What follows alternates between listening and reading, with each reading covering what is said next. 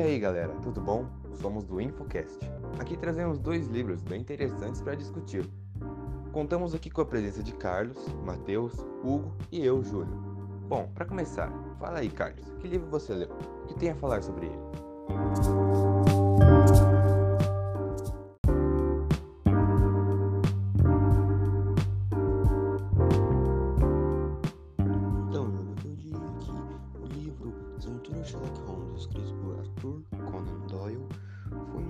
Interessante porque mostra a visão que o Holmes tem na resolução de seus casos. Só que eu, eu diria que não dá muita ênfase ao que o seu parceiro, o seu braço direito, Watson, faz. Não dá muita ênfase o livro.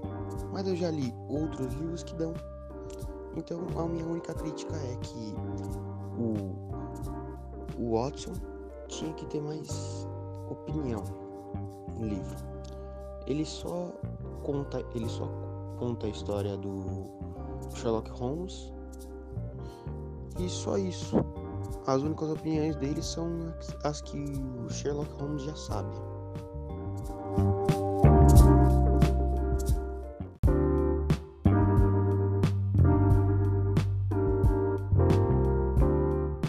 Você concorda com a minha opinião?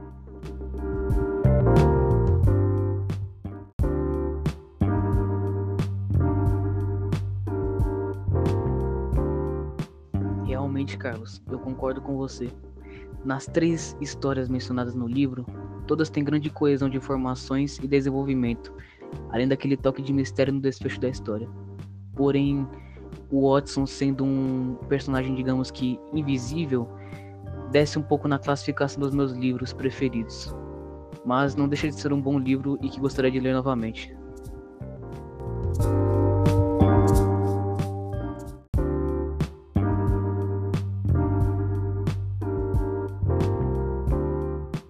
Certo, muito bacana. Para finalizar, e você, Matheus? Que livro você leu? Fala um pouco dele aí pra gente.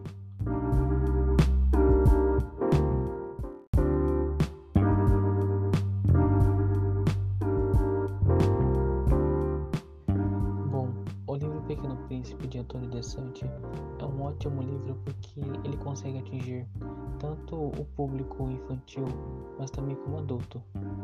Ele também faz a gente pensar bastante sobre os valores das coisas que nós temos e a prioridade dela, tanto algo físico, mas também como emocional, tanto na parte de trabalho, dinheiro, ou na parte de das emoções de amor ou até amizade.